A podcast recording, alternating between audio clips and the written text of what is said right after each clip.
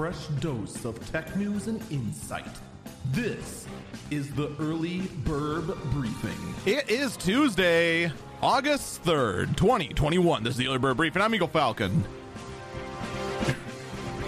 All right, so we have uh, Twitch, who has decided to come up with a new, fresh way to annoy me.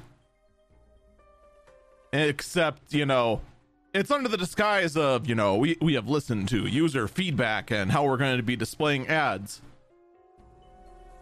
What they are going to be doing now is what's called stream display ads.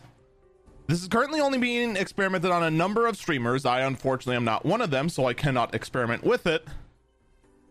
But what it does is that for a brief moment, about 10 seconds, it shrinks the main size of the stream just a little bit, only slightly. You can still see what er, everything's going on. The ad has no audio, so it doesn't interrupt the game content at all. But then it shows a little banner ad at the bottom, as though we were in YouTube back in the year 2008 or whenever the heck YouTube had banner ads. I would actually, I think they still do now that I think about it, but I digress. And they, in fact, have multiple options of it. One that's just a little banner at the bottom, or others that take up both a side and the bottom of the banner. But here's the best part. So far, they plan on having the creators' paid ad, ad revenue being the exact same as the current full screen ad ones which, by the way, is basically a rounding error in just about every Twitch streamer's paycheck as a whole. And the whole point they're doing this is that it's as unintrusive as possible.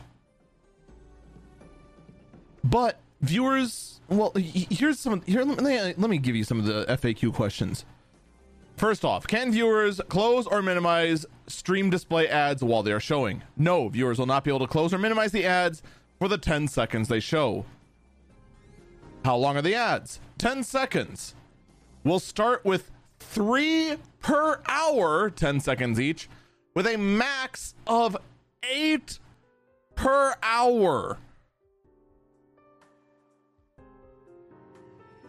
Oh no! Oh, and by the way, no, stream display ads won't contribute to pre-roll free time at launch, which means that you'll get a full screen ad, you'll get random ads injected into your stream that fluctuate the size of the of the stream at seemingly random Oh, and the content creator, the actual streamer themselves, gets basically jack squat because Twitch ad revenue is a laughable, hilarious joke.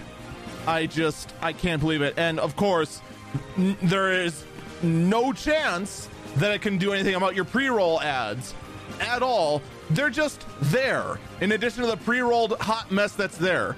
Holy cow. What the heck, Twitch? This solves nothing except your own pocketbook. That's going to do it for me. Stay safe and stay healthy.